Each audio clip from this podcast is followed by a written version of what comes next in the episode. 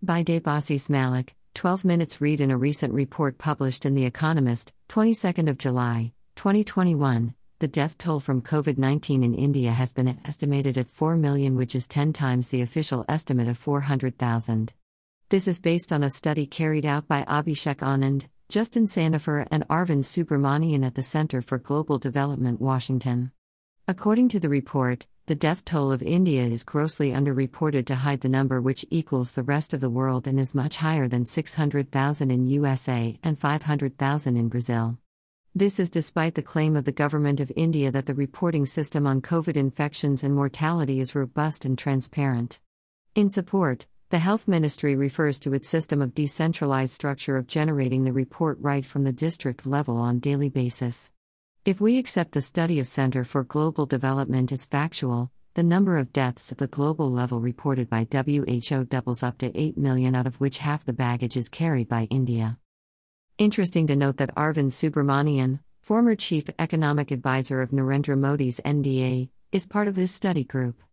Mr. Subramanian, after resigning from the post of chief economic advisor, joined Ashoka University as professor of economics in July 2020. He decided to relinquish his job of Ashoka University on the ground that the university was unable to provide him space for academic expression and freedom. Coming back to the issue of jaw dropping scale of mortality due to COVID in India, the research paper says about adopting three calculation methods over seven states of India 1. Data from civil registration system that records births and deaths. 2. Blood tests showing the prevalence of virus alongside global COVID fatality rates. And 3 an economic survey of nearly 900,000 people done thrice a year. This study, conducted in seven states, has taken into consideration the mortality statistics arising from all causes and compared the data to mortality of previous year and extrapolated to pan India to arrive at the death toll of 4 million. Karan Deep Singh, a New Delhi based reporter of New York Times, in his article dated 20th of July, 2021, has also referred this study as a comprehensive examination of the true death toll of the pandemic in a nation with 1.4 billion people. At the height of second wave, writes Karan Deep Singh, interviews by New York Times reporters at cremation grounds across three states in India revealed an extensive pattern of deaths far exceeding the official figures. Medical journal Lancet has described India's second wave of COVID as a self inflicted catastrophe or a man made disaster. The British Medical Journal didn't stop at that. In its editorial, it estimated the total death toll in India could exceed 1 million by August 1, 2021, creating panic among the rank and file of Indian citizens. It termed India's vaccination program as botched and concluded Modi's actions in attempting to stifle criticism and open discussion during the crisis are inexcusable. It seems Modi government is more intent in removing criticism from the social media than to control the pandemic.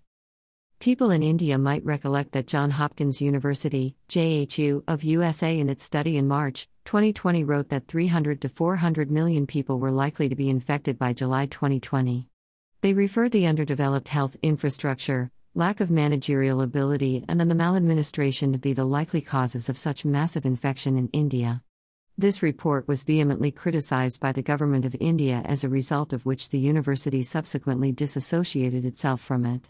JHU clarified, the use of our logo was not authorized in this case and JHU is engaging with CUP on it.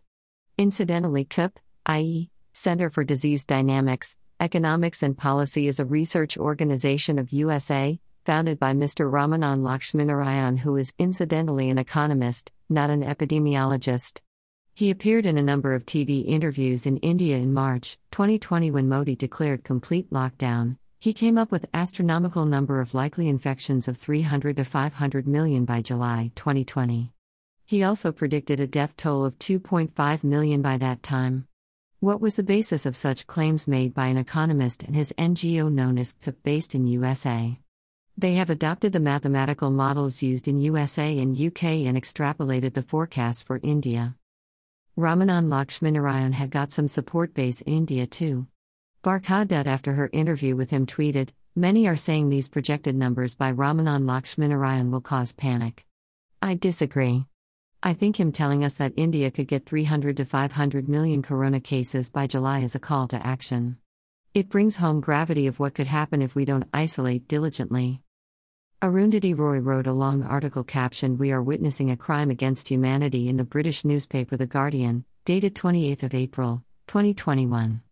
Arundhati Roy has made a scathing attack on the Modi government on every possible front, from its vaccination program to its mismanagement of oxygen supply, shortage of hospital beds, and even Hindu backlash on Muslims in the states of Gujarat and UP. She has literally mocked Modi when she writes Modi the magician takes a bow for saving humanity by containing the coronavirus effectively. Now that it turns out that he has not contained it, can we complain about being viewed as though we are radioactive? That other countries' borders are being closed to us and flights are being cancelled?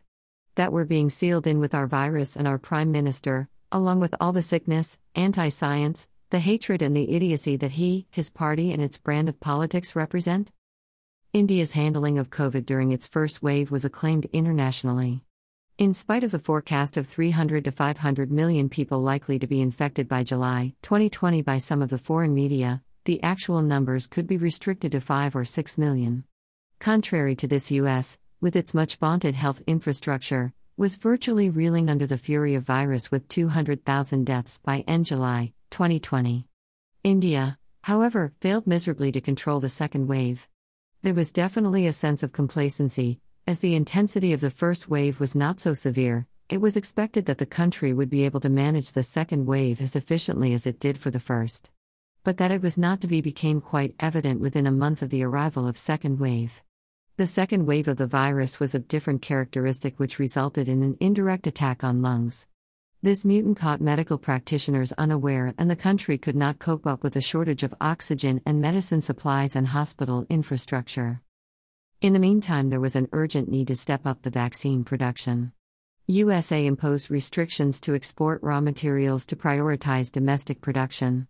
It may be recalled that it was not Joe Biden, but his predecessor Donald Trump had invoked Wartime Defense Production Act to give priority to produce COVID-19 vaccine and personal protective equipment to domestic companies.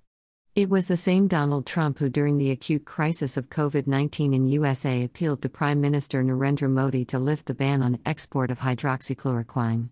India did lift the restrictions and resume supplies immediately thereafter, not only to US but to other countries, such as Brazil, Mexico as well.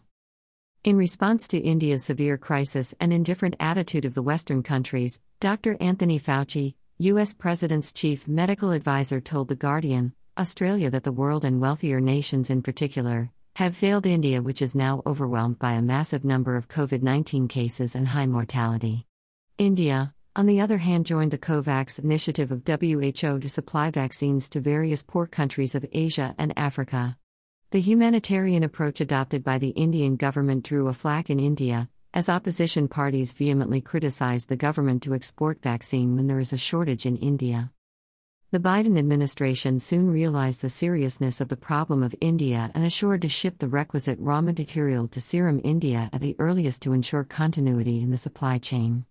Biden said, just as India sent assistance to the United States as our hospitals were strained early in the pandemic, we are determined to help India in its time of need. The sudden impact of the second wave in India confirms that the only certainty about this virus is its uncertainty on making a new copy. Just as you start thinking that you are in control of the situation, you commit a grave error because the virus comes raising, mutated. Dr. Rob Orford, the Welsh government's chief advisor for health, says that the virus is ruthless and every time it makes a new copy, there arises a chance of mistake. So when the author of God of Small Things ridicules the government policies, she doesn't think about a logical analysis of the problem but prefers to speak out from the point of extreme abomination and disregard to the system. She doesn't wish get into the nitty-gritty of the characteristics of the virus against which the whole universe is fighting out. She, as if, is engrossed in careful cataloging of the events right from the Gujarat riot to the farmers' movement only to score a point against Modi. She says that the system hasn't only collapsed, in fact, the government has failed. Perhaps failed is an inaccurate word, because what we are witnessing is not criminal negligence, but an outright crime against humanity. Finally, she concludes one man makes all the decisions in this government, and that man is dangerous, and not very bright. For Modi, her judgment is that he should take a break from all his hard work. He and his men could leave in that $564 million Boeing 777 idling in the runway for a while. He and his men could just leave. The rest of us will do all we can to clean up their mess. A long read in The Guardian, but worth a read. Whether people think that Arundhati Roy is a leftist or ultra leftist because she sympathizes with the Naxals of Bastar district of MP, one thing is for sure that she has always been consistent in her anti establishment stance. In 2010, during UPA's rule, she had gone to Kashmir and said that Kashmir was not an integral part of India for which sedition charges were levied against her. She denounces the hanging of Afzal Guru. She has been opposing Sardar Sarovar project. She has even justified the Mumbai attacks.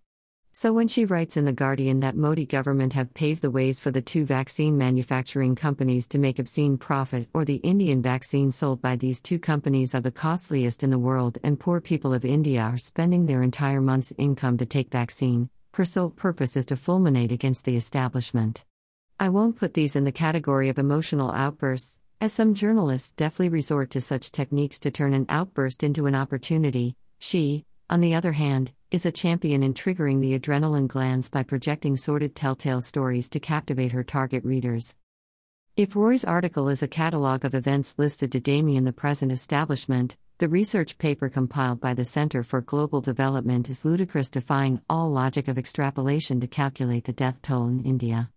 Estimates of 4 million deaths during the second wave spanning over a period of two months will not even be acceptable to the fiercest critics of Modi government.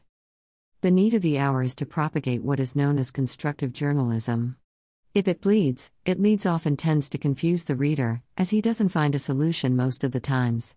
While it is essential to depict the true story of misery, poverty, disaster as quality reporting, stories such as these do not represent a picture in totality. A journalistic piece sans a probable solution is not what a complete journalist will ever endeavor. Sensationalism, Negativity in reports need to be adequately balanced with true and fair picture in the perspective to present a comprehensive study and offer a solution to the problem.